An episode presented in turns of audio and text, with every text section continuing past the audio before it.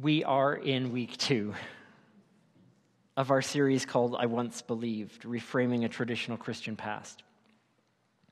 And having welcomed and celebrated Daxton and Cohen makes for a perfect opportunity to talk about baptism, to remember some of the ways that we were taught about baptism, if we want to go there, and to wonder what it means when we celebrate these children in a ritual of belonging today. Uh, thank you to all of you who have kind of uh, taken up the invitation as we approach this series to, to share with me some of your thoughts about the beliefs along the way that, that have been a challenge for you or that you've moved on from or uh, found new meanings in as, as you go along in, in your life. And, um, and I'll share some of those uh, that shared some of the things about today's topic as we go along here today. But we're going to start our trek by recognizing that cultures and religions the whole world over have various initiation and purification rituals. This uh, may even go without saying. Uh, we as a uh, we, we as a church or the Christian faith is not unique in that area. Some use water, others don't, but uh, it's certainly not unique to Christianity. And in fact, the Christian practice of baptism was, was really an echo of things that had been going on uh, in millennia before uh, uh Jesus ever came along. So, in fact, um, Egyptian rituals uh, worshiping sun gods and at the same time uh, having a, a, a, ritual of involving water uh, the Christian practice is, a, is also a modification of Jewish ritual practices involving washing and bathing and sprinkling and immersing. And anyway, all that history aside, the Christian church ended up with a ritual of baptism as a way of entry into the faith. You want to be a Christian, you get baptized. But here's what's happened in the process, and um, it's a, it's a little trek through history, and for that, uh, if history's not your thing, I apologize. If it is, you'll love it. Um, the early church took these rituals of initiation and cleansing and tied them together with some very influential theologians. And we're talking about like in the second and third century here, a long, long time ago. Theologians like St. Augustine of Hippo, uh, who had particular bees in their bonnet at that time and an unhealthy preoccupation, one might even say, with original sin. That's not something we talk much about nowadays, but boy, if you were in the second and third century, that was the topic. What that means is basically, in a nutshell, uh, the belief that, that all humans inherit uh, the sin that, that, that was created by Adam in the Garden of Eden, I mean, a mythological story for one thing, but uh, they wouldn't have said that in the second and third century. Um, and that every human is born into that same sin and needs to somehow find their way out of it or be redeemed by uh, from it, uh, saved from it. So, thanks to all these uh, theologians in the second and third century, we're still, we're still dealing with the fallout we're still dealing with the fallout. Um, as much as we don't talk about it much here, or maybe in you know other kind of liberal uh, United Church or other denominational circles, uh, it still has an impact, and we'll talk about that in a minute. The result of all of this was that um, the Bible, the, the canon of the Bible was not yet closed, which means they were still deciding what, what should go in and what shouldn't. So all of this was happening, and um, because there were these folks with a preoccupation around um, original sin, the result was the books and translations of text to support that view ended up in the Bible. Uh, and the emphases were cast at that point. The interpretations codified. All those decisions elevated the ritual of baptism into an act of repentance and forgiveness of sins.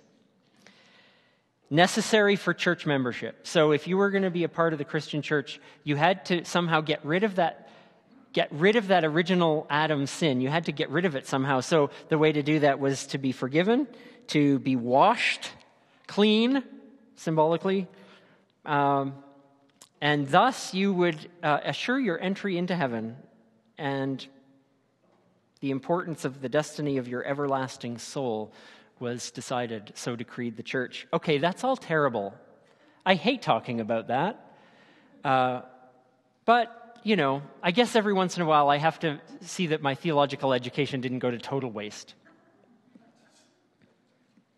Which is what I think most of the time, by the way. In short, the church became about sin management. In baptism, they had a blunt tool.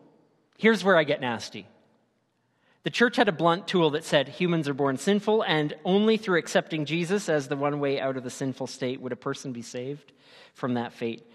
And how does one demonstrate that belief and acceptance through baptism? So, to put it simply, the church had a means to control behavior.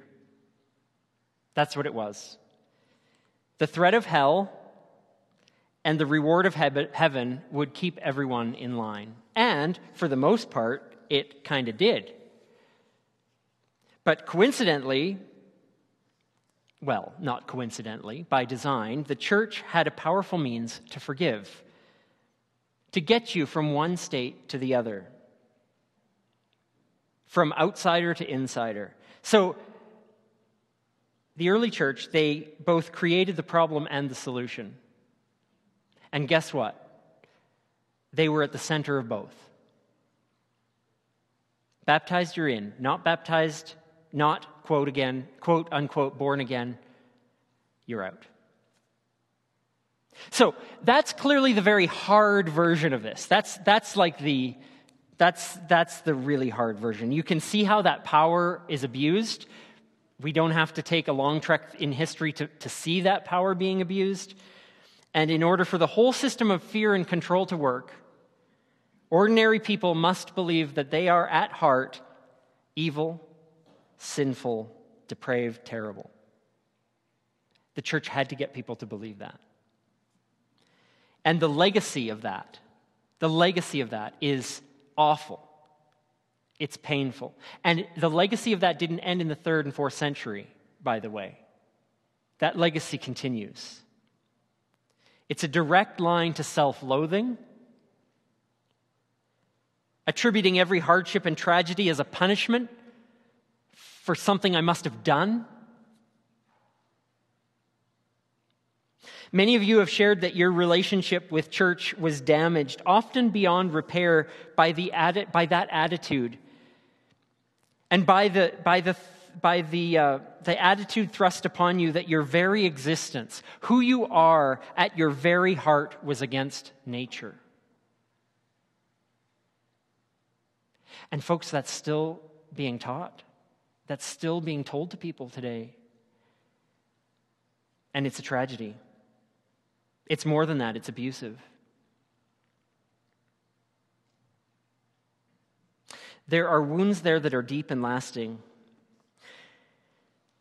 But I also want to tell you about the softer version of this, because I think uh, many of us, many of you, might have been raised in a more liberal kind of uh, denomination, maybe our own United Church, or have little or no church experience. And that version is equally as challenging because it's amazing what version of Christianity is just in pop culture that you pick up through TV shows or movies, or just like you see the worst of it and you think, oh, is that what that is? So, in these traditions, or, or in, in picking up the faith that way, there may be no spoken punishment of hellfire. You, you, you, you wouldn't really hear that in many United churches, for example. But in those traditions, there's still an unspoken, a little hint of the mysterious danger if we ourselves or our children are not baptized. Never spoken really, but somehow it comes through the, the, those, those hymns, it comes through those, those words that are spoken that we're just not quite good enough as we are. Hints of something we had to get rid of or change or take on in order to be acceptable to God or to whomever. Uh, listen to one of our folks, Jim Spears, as he shared uh, with us his thoughts last week. He wrote to me I had an image of God and Jesus in heaven growing up, guarding the gates of admission, judging whether I'd be allowed in, but at the same time, controlling my fate and my actions here on earth.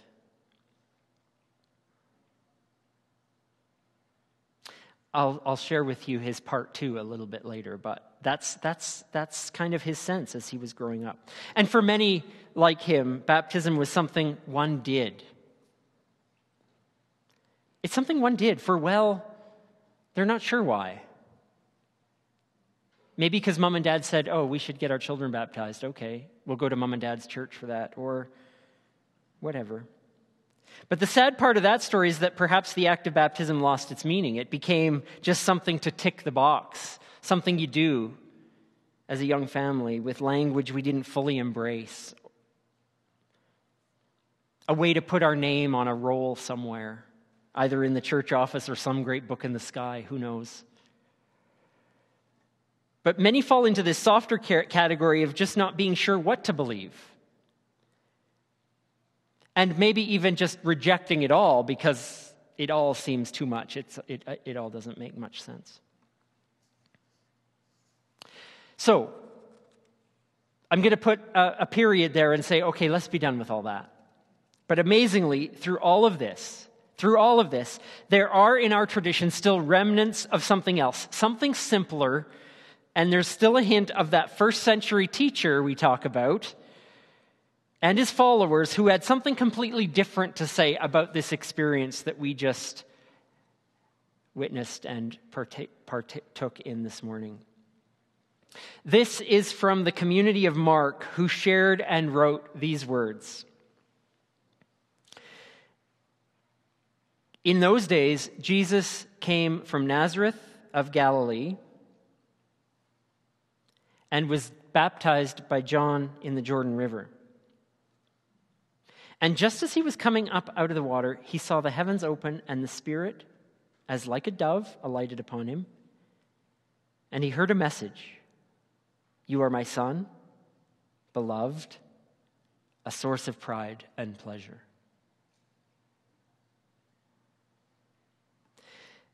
This baptism has nothing to do with any of that whole first, uh, last five or ten minutes I just talked about if you, if you look at this story of Jesus' own baptism, there's no negative talk here. There's no self loathing talk here. There's no derision for being less than or a call to be washed of what came before and change your ways. There's no sense of any of that. As Jesus comes out of the water, he experiences a vision, a positively delightful vision of affirmation and acceptance. The whole event is an allegory for what it means to be human, to be fully alive, to be fully spirited. Each of us declared to be a child of God or a child of the universe, as we would reframe it, beloved by the very fact of our living. Instead of a pejorative, soul killing label of unworthiness the church was to devise, and that many of us need to unlearn, this story is a metaphor that has miraculously survived the power and patriarchy of the church to speak loud and clear that there is pleasure and pride in each of our wondrous lives.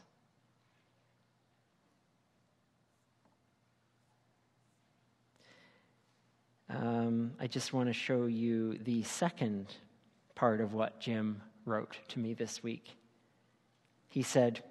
Later, nurtured by SSUC, I now understand the mystery of life. The light and love moves amongst, through, and between us all. Not up above somewhere, but right here and right now.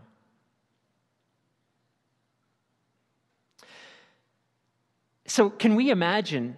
I mean, we could imagine through history, but, you know, uh, Imagine the millions upon millions who would have and would now feel and behave differently if they were told from the very beginning, which hopefully we're able to tell Daxton and Cohen from the very beginning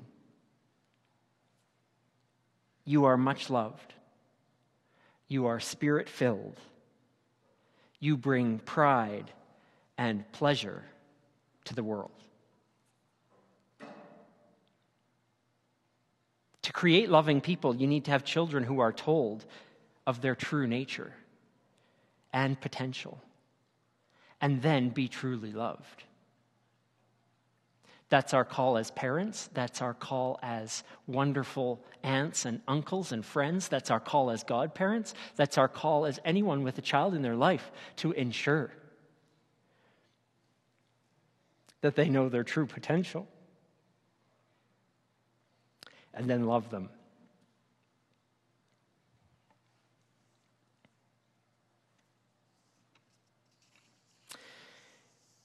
So, to begin healing for ourselves, we need to hear those words also. And that is the wonderful gift that a family and friends give to us when we celebrate a baptism. Because we need to hear the words too. For each of you within the sound of my voice, listen. Your nature and potential is love, is beauty. You are brimming with an amazing spirit, and you bring pride and pleasure to the world.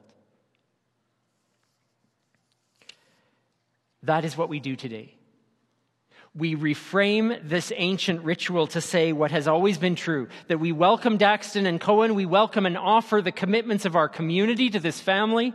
We reframe this into, as Sasha Sagan has said, a celebration of the immense brazen beauty of life and something to mark life as breathtakingly worthy of celebration. So we reframe baptism into what we call one of our rituals of belonging, because we all belong, not in some distant future or life after this one, right now.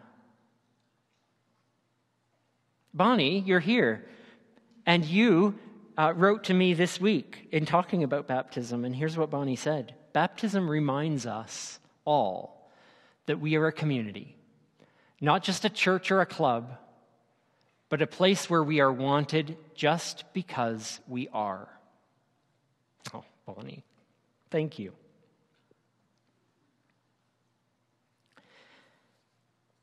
I'll take a breath. So, this is a time in our lives, yes, because we're here this morning or because we're watching this, but it's a time to be reminded that any time in our life, any day, in any hour, in any week, is a time to celebrate the, ama- the amazing gift of every human being. Imperfect, yes. Flawed, yes. But treasured, valuable, special, and loved. Every new life, important to their family, but also important and celebrated by the wider world. And so it's a time to support each other to say to families of all shapes and sizes that there is community that wants to walk with you, to help, to be there, to wish the best, healthiest, and most authentic future for you and your children. And in case you've never had this experience for yourself, then hear it again. The words we've used for Daxton and Cohen today are words also for you. So, again, if you're hearing the sound of my voice, these words are for you. May the source of love be your strength. May the love we learn from each other be your guide. May the spirit of love in which we're immersed be your wisdom. Welcome, beloved. May we each live that out in our lives, whatever way we need, whatever way we can, in so many ways.